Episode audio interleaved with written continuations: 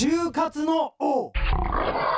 東京 FM 就活生を応援する番組就活の百獣の改め就活の武井壮がお送りします。今週もよろしくお願いします、えー就活生がねもうねそろそろだ始まるぞってなってるんでしょうね。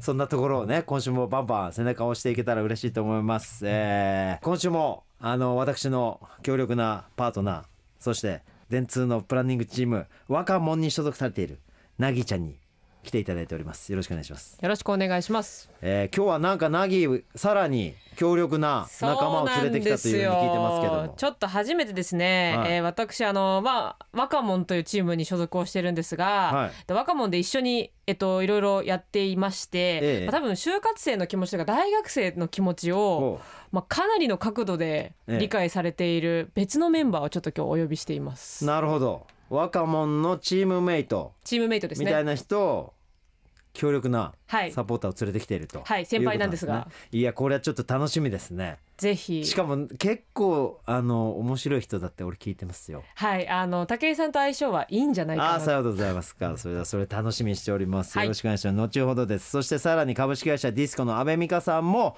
えー就活生の悩みや質問についてバンバン答えてくれます。そんなコーナーキャリアフォーラム就活 Q&A もこの後ございます。それでは武井壮の就活の王本日もよろしくお願いします就活の王。東京 FM 武井壮がお送りしている就活生を応援する番組就活の王。本日はナギーが所属しております。電通若門のメンバーをお呼びしているということなんですがナギーちゃんどういうことなの？はい今日は、はい。あの若者のメンバーで私もちょっとお手伝いしてたんですけども、はいは去年の12月に、はい。なぜ君たちは就活になるとみんな同じようなことばかり喋り出すのかという本を出しまして。今流行りの長タイトルの本ね。そうです。やっぱりコピーライターが考えたタイトルにして、ええええええ。なんですがその本の？のまあ、特に中心で書かれていた方をお呼びしております。そうです。あらご紹介してもしてください。お願いします。はい。えー、と株式会社電通のですね私と実は所属は違うんですが、はい。プロモーションデザイン局の、えー小島雄一郎さんです。よろしくお願いします。はいよろしくお願いします。小島さんどうもはじめましはじめまてして。小島さんまずあのプロモーションデザイン局っていうのは何するとこなんですか？これはですね、あの普通のまあテレビ CM とかそういうことではないですね。それ以外のことでまあどうやったら人が動くかなっていうのをこう考えるっていうような部署ですね。プロモーション。すげえ緩い部署じゃないですかすごい何でもありです。何でもありな部署何でもありです。だからこそこんな本出しちゃったりとかそれもありなんです。はい。なんだ若者面白いな。若者どうですか？自由だね。俺若者入れねえの？俺。初の社外メンバー。社外メンバ外部 有ーダメ識者。え、もう全然。ないですか？本当？ええ。名を嫌じゃなければ。名を連ねてもいいよ。ぜひ定例会に。ちょっとあの検討して。あ、ちょっと代表に相談します。若者にちょっとあのなんか定例会議とか参加させてもらいたいなと思って。それはね熱いですね。いろんな意見を交換したいなとも思いますけども。そんなこんなで小島さんどういう方なのかちょっとご説明いただいてもよろしいです？もちろんです。はい。えっとさっきちょっと本の話をしたんですけどうん。まずその本の著者ということですね。そうなんです。しかも、うん。えっと実は小島さん今えっと三十一歳で、まあ私のちょっと上の先輩なんですが、は本二冊目なんですね。はいはい。でもともと広告のやり方で就活をやってみたという、まあ、ちょっとご自身の就活経験とかをベースに、はあでそういろんなこう、へえ鬱屈とした気持ちとか、はい。こうもっとこうしたら就活いいんじゃないかっていうことで本を書いて、それを、えっと、ブラッシュアップして、うん。まあ、さらに力をつけたバージョンが、まあ、新しい方のこちらなぜ君」の方の本なんですけども、はいはいはいはい。まあこの辺は小島さんからご自身がお話しいただいた方がいいかと思うんですけどはいはいはいはい。まあそもそもなんで就活本を書かれたのかとかっていうのをぜひちょっとご説明していただいていいですか？そうですね。うん。えっ、とまあ僕も10年ぐらい前就活生やったんですけど、は相当ダメダメなこう就活生でして。いそうなの？そうなんですよ。はでまああのいろんなですね本を読んで、はいはいはい。こうそれこそ私の強みはみたいなことを普通にこう話してて、ま、めちゃくちゃ落ちまくったんですよ、いなるほど。もう普通の就活をもう教科書通りにやってたと。教科書通りにやってネットの噂にも落ちまくっ そうなんです。そん落ちまなくって。小島さんが電通に入れるわけでしょ？まあやっぱいろんなストラグルがその間におおもだい苦しんだわけですか。もだい苦しんで。などんなことがあってこう今の経緯に至ったんですか？それでまあ落ちまくった後に、あれもうこれみんなと同じこと言ってんなみたいなことに気づき出はいはいはいしてはい。で自分でこう工夫するようになってからこううん。うまくいくようになって、それがこの広告のやり方で就活をやってみたんですかそうなの。一作目ですね。あそうなの？のどういうことですか？広告のやり方で就活をやってみたって。まあ就活もそうなんですけど、はい。広告もあ要するにみんなと同じこと言っちゃったらダメじゃないですかその時点で、まあまあそりゃそうですね。その時点で埋もれるじゃないですか、はいはでそうするとじゃあ広告作るまでって広告会社入ってから、うん。結構いろんなステップあんだなってことに気づいたんですよね、はいはいはい最後結局15秒の CM にしかなってないかもしれないですけど、ええ。すごい考えて作ってんなってのがあって、うんうんうん。でその考えるプロセスを就活に、うん。まあ役立てるというか就活バージョンで考えてみたらこうなんじゃねえかみたいなことを。具体的には？具体的にはプロセスのファーストプロセスは何だったんですか？ゴール設定みたいなところから入るんですよね広告だと、はいはい。じゃあ今から広告やりますっていうことになるとじゃあこの15秒流してどうなることがゴールなのかっていうことをみんなでもう例えば物を売れるサービスが提供されるみたいなええ。そういうことをゴールとするわけでしょ？そうですそうです。それが就活になると？就活になるとですねあれなんで就職するんだっけってところから一回考えてから就活始めなきゃいけないじゃないですか、本来は、まあ言うたら自己分析的なことってことそうですね。その後ににまあ自己分析がその後か。はい、うんっていうようなステップが今全部抜けてるよねっていうこの就職活動のいわゆる中では、はい。きなり自己 PR400 字書かなきゃいけないみたいなことになるといきなり CM 作り出すみたいなもんなんですね広告でいうと。それいいものができるわけがないっていうのは思っていてなのでちゃんとそういう広告作るんだったら、まあ、そういうゴールの確認をして市場分析みたいなのが入るんですよ。うなるほどなるほど。で市場分析してこの辺のターゲットかなみたいなターゲット分析っていうのをその後に入れるですね。なんるほど。こうその企業が欲しがっている、はい。そのまあなんか就活生っていうのはこの辺がターゲットなんだろうなっていうええ。目星をつけてそこに当てていくんですか自分を。とまあ当てていくというよりはあのこの辺の企業がいいだろうな自分にはっていうところも、そっちも含め、はい、含めですね。いろんな目線でこ逆も含めう見ていくっていう、なるほど多角的に。そうです、需要を把握するわけですね。そうです。相手に合わせていくっていうよりはあの自分が相手を選ぶわけですから結局は。なるほどただそこから起点がないとダメだよねっていうところをいきなり相手に今合わせていっちゃってんじゃないかなみたいなところがあってですね。はあまたよく喋る人連れてきたねそうマギなんですよあーありがたいですよ。やっぱり相性いいかなと。ありがたいですよ本当に。でところでねこの新しい本、はい。なぜ君たちは就活になるとみんな同じようなことばかり喋り出すのか。これは多分ねあのご自身のその経験をもとにしたタイトルだと思うんですけど、俺もう人と同じこと言ってんじゃねえかっていう。うんでそれを今の就活生たちに当ててるんですよね。この本はどういう本なんですか、この本はですね、うん。あの一冊目の広告のやり方でっていうのを書いた後に、はい、でこれ結構考え方の本だったんで一冊目が。えどうすればいいんですか具体的にっていうのがはい。質問がいっぱい来たんですよ、えはいはい。そうでしょうね。じゃあ分かったということで、えっ、と全10回の授業を作ったんですね。なるほどでそれはあの大学都内の大学さんでやらせていただいていて、はい。うん。2年間やったので、うん。その授業の内容を今度もう一回本に落とし込んだっていうのが今回の。中に実際ワークシートが入ってたりとはいはいはいはい。か要はその、まあ、本とか読んでもうこうなさいなさいというこうことだけじゃなくてはい。でこれをじゃあシートで言うとこのシートを埋めてみてねみたいなのが全部ついてて結構一冊の中でもボリューミーな。なるほど。あの就活を実際に自分がこれから行おうと思った時に小島さんがおすすめするやつが10段階のステップになって入ってるってことなんですね。そうですね。あの僕以外にもあのいろんなコピーライターがおすすめするとかなるほど。いろんなここれ大事だよみたいなのはい。がもう散りばめられてるわけですね、はい。これはすごい見方じゃないですか就活生の。まあ、そうなればなと。ですよ、はい。実際の授業もやってたんで、はいはい。どういうところで学生さんがまあつまずくっていうか、うん。時間がかかっちゃうとかで、はいはい。その時は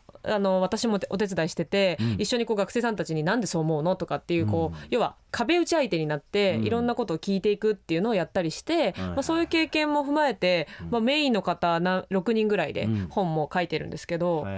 まあ、結構読み応えもありつつで多うん。分就活、まあ、これからする人はもちろん向けですけど、うん。まあ、どんなこう思考をしてるのかみたいなこととかの思考の本ではあるかなっていう。るほどね、思考にプラスして実際のその活動に関してとかここでこの本の中でできることもあるし本を読んで活動に移すことも具体的に書かれてると。そうですね。そういうことなんですね、はい。より実践的な就活支援本ってことですね。はい。うわこれちょっと就活生の皆さんね要チェックですよ。もう一度言いますよ。なぜ君たちは就活になるとみんな同じようなことばかり喋り出すのかという本でございますよ。はいこれ本のタイトルでございます。えーこれタイトル「自分の本当の価値を伝える技術」って書いてます。これ大事ね。価値を伝える技術ね。なるほどね。そういうことか。これねそんな本を書いた小島さんですけれども、はい。電通に就職するわけじゃないですか。はいそんな落ちまくってたええ。小島さんがええどうやって電通にお入りになったんですか？どういうプロセスだったんですか？これはですね、うん。あの結構喋りが立ってたんで一次面接 二次面接とかはですね、はい。受かっていたさっき時期っていうのが武井さんも感じられたようによく喋る男なんですよ。よく喋るんですよ。はい。ハマってない。え。である時から、はい。あの役員面接ぐらいから落ち出すっていう現象が起えこなるほど。はいってですね、はもう大人のおじさんたちに喋るとこの浅さが一瞬にしてこうバレる。バレると。い なるほど。よく喋るから、ええ。頭の中あんま寝れてんだけど、ええ。大したことも勉強してねえし中身ねえなと。みたいなこということを見透かされてあそれこそ僕が就活本を読みまくってはい。こんな風に答えときゃいいんだろうと思って。ああ見抜かれたんですね。言ってたのをあの自分がすごいバカにしていた会社に落とされた時に なるほどおっとやべえバレたって思ったやんですね。べえバレたと。いう。それで？そっから、ことに気づいてからはい、何をしたの？巷にある本に書いてあるようなことを言うのはもう全部やめたんですね。はいはいはい、私の強みはから始まってちょっはいとあの苦い経験を話してうん。何百人統率しましたみたいなよくわからないエピソードをええ。するのをもう一切やめて本当に思ってることだけ言おうっていう。ああそうなんですか。結構つながりますよね。今までのこのゲストに来ていただいた方々の話と。俺の意見とも結構つなそうがるし、ね、近いんです。えそれででどういうことを言うようになったんですか？それでですねまあ自分の結構やっぱコンプレックスみたいなことをやっぱ話し出すんですよね。その自己 PR の場でですけど。コンプレックスはい。コンプレックスみたいな。コンプレックス。コンプレックスは僕バンドやってたんですけどい曲が書けなかったっていうコンプレックスが。バンドマンなのに曲が書けないって曲もいう書けないしさほどギターも上手くないっていう、これどうすりゃいいんだろうってところでどういうふうにこう人をもう見せていけばじゃあ人が作ったものを、まあ、どう見せていけばいいんだろうかなっていうその演出の部分でもう全力やるしかなかったと。いうようなこととかをまあ広告っぽかったかなみたいなことでいや確かにそうですね。話をしてまあセルフプロモーションにちょっと近いっていううん。かこんなまだまだな自分の商品の自分なんだけどそれをより素晴らしく、ええ。あのバンドという形にしてこうお客さんを楽しませるためにはどうしたらいいかってことを考えたってことですよね。まあそうですね。そっちの方がまあ得意だったっていう。CS を意識したってことですね。CS カスタマーサービスを、ええカスタマーサービスを意識したということですよね。そうですね。そっちの方が役割としては向いてんじゃないかなと。顧客満足度を重視したということですよね。そうですね。そういうことなんですか？はい。そういう考えの転換があったってことですよね。そうですね。ボッコボコにされて、ええ。こんなこと、まあ、これから皆さんから来るメールとかもやっぱそういう、あの役員で落とされるみたいなお話、はい。過去にもあったと思うんですけど、他にはなんか特別にこう変えたものってあるんですか？その言うこと変えた。言うこと変える落ちまくった後に。そう活動変えたとかこういうことやりだしたとかってないんですか？特別に。これはね結構希望になると思うんですよ、その落とされまくった。そして役員面接に行って落とされちゃうってこ結構多いじゃない。ですからね。このリスナーにも多いんですよ、はいはい。最初は通るんだけど、ええ。なんか上の方行くと必ず落ちちゃうみたいな子が多くて、ええ。そういう名前悩み抱えてる子が多いんだけどそっから抜け出してさらに電通でしょ？大人気企業業そこの扉をこじ開けるわけですから何か他にもあるんじゃねえかなと思うんですよ。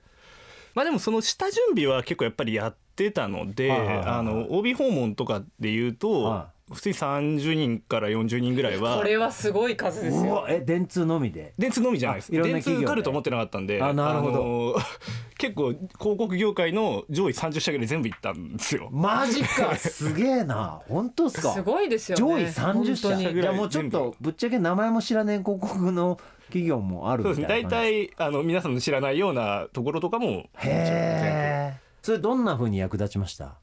それがやっぱりあで業務内容をすごくなので知ってたんですね僕のなるほど。広告業界のはい。実際に社員たちが行う広告業務に関してすごく詳しかった、詳しくなっていたので、はなっていたんですが結果なんかつまんないこと言ってたんでそれやめようと思った時は今までのことを全部こう思い出して、うん。い、なるほど、もう一回組み直したっていう。あー自分の知識とかそれで手に入れた知識をもとにしたええ。お話に切り替えたってことなんですね。まあそうですね。その広告業界で行われることと、はいはいはい。今自分がやってることっていうのはこういうことが近いんじゃないかっていうことをすり合わせをして。そうですね。マーケットリサーチをなるほど、なさったということですね。うわこれ参考になるな、これ就活生の皆さん小島さんのこの、まあ、発想の転換というかあとガッツというか。ガッツというかそして就活に向けたこの熱意ね、うん。これは見習うとこしかないですな。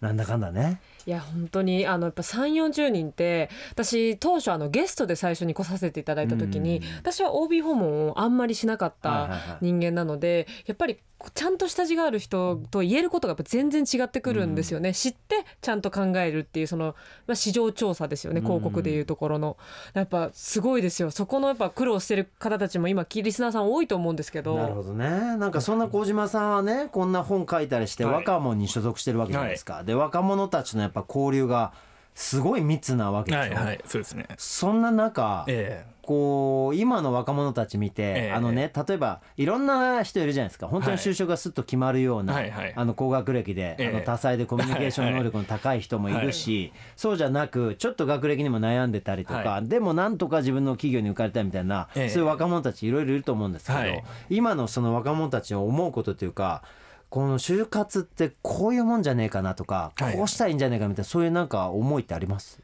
そうですね。あの本を出しておいて言うのもあれなんですけど、はいはい。あんま答えがないってことに早めに気づいた方がいいっていう、なあなるほどね それもね この番組で結構言ってる。答えないななんつって。形はあるけども、ええ。それにこう明確な答えないですよね。そうなんですよね。ただやっぱり感覚上は Google に自己 PR 例文って入れちゃう感覚もすごいわかるんですよ。ああなるほどなるほど。まずそこから検索し始めて検索どうしていろいろ事例知りたいみたいな気持ちもすごいわかるし、不安だからっていうのはわかるんですけど、はい全部見終わった後にあのないなってことにうん。早めに気づいてほしいっていう、俺なんかね盆栽みたいなもんだなと思ってて。え盆栽。あ手入れをちょきちょきちょきちょき入れて整えてく違るうのまずその検索するところはあのねこう例文とかはい。苗木を買ってくるところだと思ってるんですよ。はいでそこからどんな枝っぷりにするかは自分の好みじゃないですか。あと自分の活動次第っていうかはい。水をどれだけあげて肥料をどんだけあげて、どのぐらい枝伸ばしてどんな形にするか。花を生やすのか葉を生やすのかそれはもう自分の個性であってただそれがどのぐらいのサイズになっててどんな見た見栄えになってるのかが自分のそのアピールじゃないですか。はいうん。ただそれを買ってくれる側が見る側が気に入るかどうかは答えがないじゃないですか。そうですよね。俺そんな感じに見えてるんですよ面白いですね、それで俺も今芸能活動自分の枝っぷりをすごい気にして この枝の形の方がかっこいいなとかやってんだけどそれが視聴者の方に刺さるかどうかを僕も答えがない状態でやってるから日うん。々本当にあのツイッターでのエゴサーチは欠かしませんし どう見られているのか俺のことを見ない人はどう無視しているのか。はい。もう本当にこうあの調査会社のいや俺も本当はね 究極のねセルフリサーチャーですよ。そうですよね、セルフイメージリサーチャーっていうんですか。あめ名刺をお持ちになる 名刺は持たないですけど 若者の名刺をも持ちたいと思いますよ。あ本当ですか？俺があの SNS から通して学んだ社会情勢とかあの需要とか 個人の需要とかそういったものに関するデータ結構圧倒的なものがありますから参考になると思いますよ。若者定こ例会に。一度ね若者呼んでいただけます、はい。一回俺行きたいんでお願いしますよ。ぜひぜひ。あーでもそういう感覚やっぱ答えないんだ。そうですよね。あとはまあやっぱり検索しちゃうと、うん。どんどん縛られてやっちゃいけない NG 集がいっぱい世の中にありすぎていて、うん。検索すればするほどあの、まあ、結果みんなと同じ思いになっちゃうっていうことになるのでマジか手詰まりになってくんだ。そうなんですよね。何を一番重視したらいいですか？じゃあ今の就活生たち。それを簡単に言ったら何ですか？小島さん的に言うと。まあでも早く外に出た方がいいですね。あのネットの外っていう意味もそうですし、はいはい。今付き合ってる友達の外っていう意味もそうですはいはいはいはい。し今のある世界の外に出て自分を見てみるとかっていうことをやんないといいものは結果作れないと思うのでなるほど。はい。見てないのにええええ。見た気になって就活してんじゃねえってことですか？そうですね、まあ、だから実際行ってみるっていうのもそうですし別に帯訪問だけじゃなくてその商品買ってみるとかその企なるほ業のど企業の商品を買っねてみて他とどうやってるんだろうと比べてみ比べるとか。てみる、それやった上で帯訪問行くとかっていうことじゃないと面白いな、はい、あんま意味がない。例えばね商品をそのお店の人に評判聞いてみたりとか、そうですね。他の商品との比比較を聞いてみたりするのもぶっちゃけ勉強になりますもんね、はい。でそれを買ってる人捕まえて聞いてみるのもいいですもんね、そうですね。なんでこの商品にしたんですかと。か完全にリサーチですよね。リサーチね。一次情報と二次情報みたいな言い方をしたりするんですけど、ほうほうほう。はい、やっぱりこうなんていうんですかね自分が行かないと、うん。あの得られない情報と、はいはい。誰かのそれこそ SNS でもいいですけどメディア挟んで聞いてる情報ってやっぱり価値が全然違うんですよね。なるほ。どね。後者が二次情報そうですってことはい。あーえー。なるほどね。そういう話も結構ね授業の時にしてたりもしてて、でやっぱなかなか当たり前のことのようでいて、うん。みんなやってないんですよね。でこうイメージだけでこの会社いいなって思ってて、うん。でそのまま突き進んでいくみたいなこともやっぱりありますし、もうどうしてもこれになりたいっていう思いは思いとしてまあ大事なんだけどただそれで突っ走って受かっちゃうこともあるもんね。あります。だから本当に答えないですよね。否定はできないんです本当に。そうなんですよね。だから俺の盆栽の例えまあまあ秀逸だったと思いますよ。あはいもうそれは本当にそう。使わせて当たり前のことしか言ってないから。そうなんです。ただ俺はその一時情報も二次情報もすごい大事にしてるんで、うん。俺はだってあの本当に究極のリア充オタクだって言ってるんですよ。だリアルがガチガチに活動的で充実してるくせにオタクっていう新しすぎますよね。そうなんですよ。だからでそうなることを俺ねおすすめしますよ意外と皆さんにも。あでもそれはいいですよね、だって自分の中もあのこう突き詰めていくしで外にも向かっていくから。そう。しかも自分がどういうふうに見られてどんな評価を受けてるのかに敏感なんで、エゴサーチもされ対応力に関しては結構秀逸なものを持ってると思うんですよね。うん。だからそれが今生きてるんじゃないかと思うんです。まあ俺の話はどうでもいいか。ら でも結構対応力ね磨かれると思いますよそういう活動したら。いや絶対そうですよ、いいやこれ今日すげえあれだね。参考になったね。やーやっぱりいい人を連れてきたといい人って小島さんいいよ。すいませんちょっとラストに締めの一言をね、就活生に対しての熱いメッセージを一言あのー、15秒で、やばい。CM のタイええミングでそうですね。30秒でもないもう広なく告マン15でござい秒ますから15秒のシンプルな CM パターンで、CM 以外の仕事をしてるって。えそうですね。うん。ちょうどこの放送の次の週から広報活動がいよいよ解禁のタイミングなんで,、ええ。そうですね。えエールになれば。そう就活生最高のコピーを今発しちゃってください。お願いしますよ。コピーって言われちゃった。コピーライターじゃないんですけど。まあそうなんですけども。そうですね、ええ。はい何でもいいです。お願いしますえそうですね。あのなぜ君たちは就活になるとみんな同じようなことばかり喋り出すのかっていうのを書いたんですけど喋、るようになってからがスタートなのでそこからじゃあ自分らしくどうすればいいのかっていうのを、まあ、ぜひ前向きに考えてもらいたいなと思います。なるほど。いいんじゃないですか、はい。今ちょっと測ってなかったですけどざ今ざっくり15秒。あ13秒。13秒。2秒。余りましたがいやオープニングでイメージ画像挟むんで大丈夫です。そこは問題あります。いやーということでなぎはい。若者の、えー就活生に最も近い選手といいますか。そうです。えー就活生と最も密に関係を持っている小島さん。まあいいお話聞けましたね、はい。就活生結構今日は参考になることが多かったんじゃないかなと思いますよね。だと本当にいいですね。えちょっとまた来てください小島さん。ぜひぜひ、はい。なんか俺聞きたいこといろいろあるから。来た。怖いです。こうこうやってナギもレギュラーになっちゃったんだけど。気がついたらなってるんでびっくりしたんですけど。小島さんも若者結構自由な部署だからたまに抜けてきたりとかできるでしょ、もう全然いけるでもこういうやっぱエールをねやっぱりあの学生に実体験をもとにしたエールを送れる先輩がねこうやっていますから我々こういう仲間をどんどん増やして就活の王も、王の側近たちを増やしていきたいと思いますので。国家としてのこう、えーよろしくお願いします。ということで本日のゲストは電通若者そしてなぜ君たちは就活になるとみんな同じようなことを喋り出すのかの著者である小島雄一郎さんにお越しいただきました。ありがとうございました、はいありがとうございました。就活の王さてここからは国内最大級の就職イベントキャリアフォーラムでおなじみ株式会社ディスコの阿部美香さんと一緒に就活生の悩みや質問について答えていくコーナーキャリアフォーラム就活 Q&A でございます。阿部さん今週もよろしくお願いします。よろしくお願いします。それでは早速メッセージをご紹介させていただきます。ラジオネームみぽっけさん21歳女性東京都の方でございます。こんばんは。あどうもこんばんは、えー武井さんの声聞いて元気出しています。ありがとう。いよいよ就活も本番となり不安が増えてきました。私は入りたい業界は決まっているのですがその中で個別の企業への絞り方が分かりません。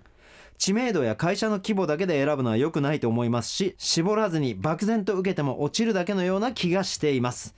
会社を選ぶ時の基準としてどのようなものを見ると良いでしょうか？アドバイスお願いいたします。ということなんですが安倍さん。はい。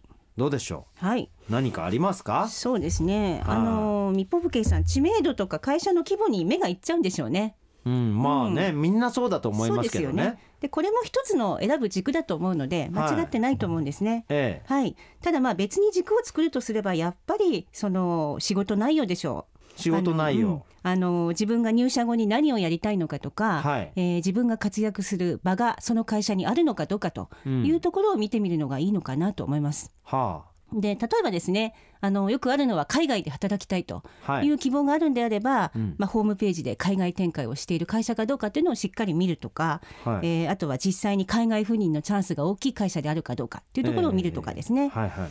あとは、まあえーまあ、自分の専門性を生かした職種に就きたいと。スペシャリストになりたいっていうんであれば、まあ、移動が少なくてずっとその部署にいられるような会社を選ぶというような形で、まあ、自分のこうやりたいことに合わせて軸を作っていくっていうことかなと思いますね。そんなことってわかるんですか？うんまあ、一つはまずはホームページで基本的な制度とか業務内容とかを見れば大体のことがこう分かりますよね。ではああともう一つは会社、えー説明会ですね。ええ会社説明会に行ってきちんと説明を聞いて分かんないことはこう質問するというところだと思います。なるほどはい。まあ、もう一つはあの働き方っていうところだと思います。働き方。はい、あの安心して働ける環境かどうかっていうところなんですけど。なるほどね。例えば何ですかね。こう女性がとか、はいはい、女性であれば、はい。うん、キャリア志向の女性であれば、まあ、ちゃんと仕事を任せてくれる会社であるかどうかとか、うん。そういう中で出世しているこう管理職の女性が何人ぐらいいるかどうかっていうのを確認するっていうのもありますよね。ああなるほどうんね、あと最近はまあブラック企業っていうのがかなり話題になってますので、はい。まあ、そういう意味では残業がどれぐらいあるのかとか、うん。うん休暇の数とか、まあ、その辺ですね。勤務体系みたいなものを調べてみたらいいっていうことなんですね。はい。はい。はいなるほどね。まあ、そうは言っても何見たらいいか分かんないっていう学生さんそうなんですよ。も多いだからそれんですよね。を見ても、うんあのどう判断していいかはいわからないっていう学生さんね、ええ結構多いんですよ。はいでそのぐらいのことって結構ええ学生さん調べてったりするんでね。はいはいそれでもどこ基準でどう選ぶのかなっていうの意外とね、はい困るんですけど。あのそういう方に取っかかりとなるような情報をちょっと探してきたんですけど、ほうほあのまあ、日経就職ナビのコンテンツの一つなんですけう。どね、はいはいはい。えーランキング調査の生かし方っていうのがあるんです。ほでこれを見ていただくとですね例えば、まあ、学生さんの人気企業ランキングっていうのも載ってますし、う。えそれと別に人を生かす会社調査ランキングとえか、うんあとは内接ランキングっていうあの日経がやってる調査なんですけれども、はいそんな調査がいろいろあります。で例えば人を生かす会社ランキングであれば、まあ、職場環境とか教育研修制度とか、はいはいはい。そういうのをこういろんな角度から調べて点数化してランキングになってるんですね。なるほど。あの就職した後にどんなこうサポートがあったりとか、ええ。でまあ自分のそのキャリアとかスキルを伸ばすためのシステムがあるかみたいなことをはいポイントとしてなんかご紹介してくれてるんですか？そうなんです。あそれはいいですね、うん、でそういうランキングになってると学生さんもすごく見やすいと思うのまあわかりやすい。で、はい、一ついいかななんかそういうものも参考にしてみるといいっていうことなんですね、そうですね。で今言った内接ランキングっていうのは内接ンランキングなんですか？B2B の企業がたくさん載ってるんですね。あのビジネス2ビジネスの,、はいはい。あの学生さんがあまりこう知らない会社っていうのがいっぱい載ってるので、簡単に言うとどういうことですか？あの B2B かの企業というのはと一般の消費者ではなくて法人に向けて営業をやってるそういう会社ですね。はい、なるほどだから、えー学生さんはあまり知らない会社がいっぱい載ってますのでそんなのも参考にしてみるといいかもしれないですねなる。ほどね普段はあんまりなんか名前が聞いたことないけれども、はい重要な役割になっている会社もたくさんあるとはいいうことなんでしょね。そうの通りですね。えーということで今回のお悩みでございましたけれども今回こんなものを見た方がいいよっていう情報をいただきましたので、えーぜひ参考にしてみてください、えーこれからも就活生の悩みや質問について答えていきたいと思っておりますのでパソコンスマホから www.tfm.co.jp スラッシュ JOB こちらの方にメッセージをお待ちしております、えー安倍さん来週もよろしくお願いします、はい、よろしくお願いします。以上キャリアフォーラム就活 Q&A でした。就活の王東京 FM 武井壮がお送りしている就活生を応援する番組就活のそろそろお別れの時間が近づいてまいりましたが番組では皆さんからのメッセージを心よりお待ちしております。ご意見質問感想何でも結構でございますのでパソコンスマホから www.tfm.co.jp スラッシュ JOB こちらの方からメッセージをお願いします、えー今回ありがとうございます。ナギーちゃんあのメンバー連れてきていただきまして小島さん。いや良かったです。面白い方ねあの人。あの面白い方なんですよ。面白いね先輩なんですよ、本当に。うん、なんかねあの彼のキャリア、うん。あの華々しいですけども、うん。そうなるべくしてなってるなという力を感じましたよ。やっぱり帯訪問3 4 0人で、うん。しかも同じ会社の中だったら、はい。紹介してくださいでいけるんですけど、うん。全部違うっていうのはね。また、もうガッツじゃなきゃ絶対できないことですからね。であの広告業界っていうことを、はい。その経験でよく知って、うん。あのいろんな話聞いてね、はい。で OB 訪問して話聞いてよく知って、うん。あ広告っていうのと就活っていうのはリンクできるっていうことにして、自分を商品だと例えて自分を PR してみたっていうことですもんね。そうでそすしたらまあ広告会社の人はあこいつ広告的なものの思考ができてるじゃないかってことはそれは欲しがる確率高まりますわね。そうなんですよ。当然そうですよね、はい。だから皆さんもあの自分の希望の職種とかね業種があったら、うん。あのそのことを、まあ、ただ勉強して理解するとか、うん。そのネットで調べてどんな業種をやってんのかどんな仕事をやってんのかとか、どんな業績なのかそんなことだけを調べるんじゃなくてよりねあの自分とのすり合わせみたいなことをねやっぱりやってみたらいかがかなと思いましたよ。そうですね。それの達人ですあの人。そうしかもあのポイントどっちかに寄せてるというよりは、うん。その行きたい企業に自分を寄せるということではなくて、うんうんうん。っていうとこ結構ポイントだと思ってるんですよね。自分を寄せるんじゃなくて、うん。そこの間の溝を埋めるのがうまいですよね、うん。橋作っちゃうんですもんあの人。どこがつながるのかっていうことをちゃんと冷静にこう見ていくみたいなうん。のはやっぱり私はすごい好きなんですよねそのポイント考え方は。あーなるほどねだ今回の放送は本当にあの就活生に必要なスキルってこういうものだよっていうのを端的に表してくれてると思いますんでぜひ皆さんねあの彼の著書もう何回も言いますけどなぜ君たちは就活になるとみんな同じようなことばかり喋れ長えな。あとちょっとだったじゃないですか 読み切る。長えな。でもこのタイトルの方ちょっとねあの一度覗いてみるのも、うん。あの彼が今日あの話してくれたことを、はい。あのより深く分かるきっかけになるかと思いますので就活の絶大な力になると信じておりますので、はい。よろしくお願いします。ということで、えー今回もありがとうございました。ここまでのお相手は就活の竹井壮となぎーちゃんでございました。また来週就活の王。